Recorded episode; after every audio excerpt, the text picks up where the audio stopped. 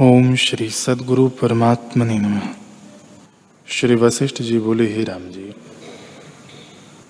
जैसे समुद्र में तरंग उदय होते हैं, सो कुछ वस्तु नहीं, वैसे ही चित्त आदि कुछ वस्तु नहीं, भ्रांति रूप है। इस प्रकार जानकर महाबुद्धिमान, वीतराग, निष्पाप रूपी, जीवन मुक्त हुए हैं और महाशांत पद की प्राप्ति में विचरते हैं। जैसे रत्नमणि की किंचन नाना प्रकार की लहर होती, सो मनन कलना से मनन कलना के सहित यह चमत्कार है। तैसे ही मनुष्यों में जो ज्ञानवान उत्तम पुरुष हैं, उनका व्यवहार कलना से रहित होता है। जैसे कूप में प्रतिबिंब पड़ता है और आकाश में धूली उड़ती भासती है, पर आकाश मलिन नहीं होता।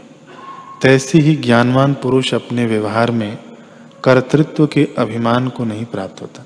जैसे मेघ के आने जाने से समुद्र को राग द्वेष नहीं होता, तैसे ही आत्मा गेय पुरुष को भोगों के आने जाने में राग द्वेष नहीं होता।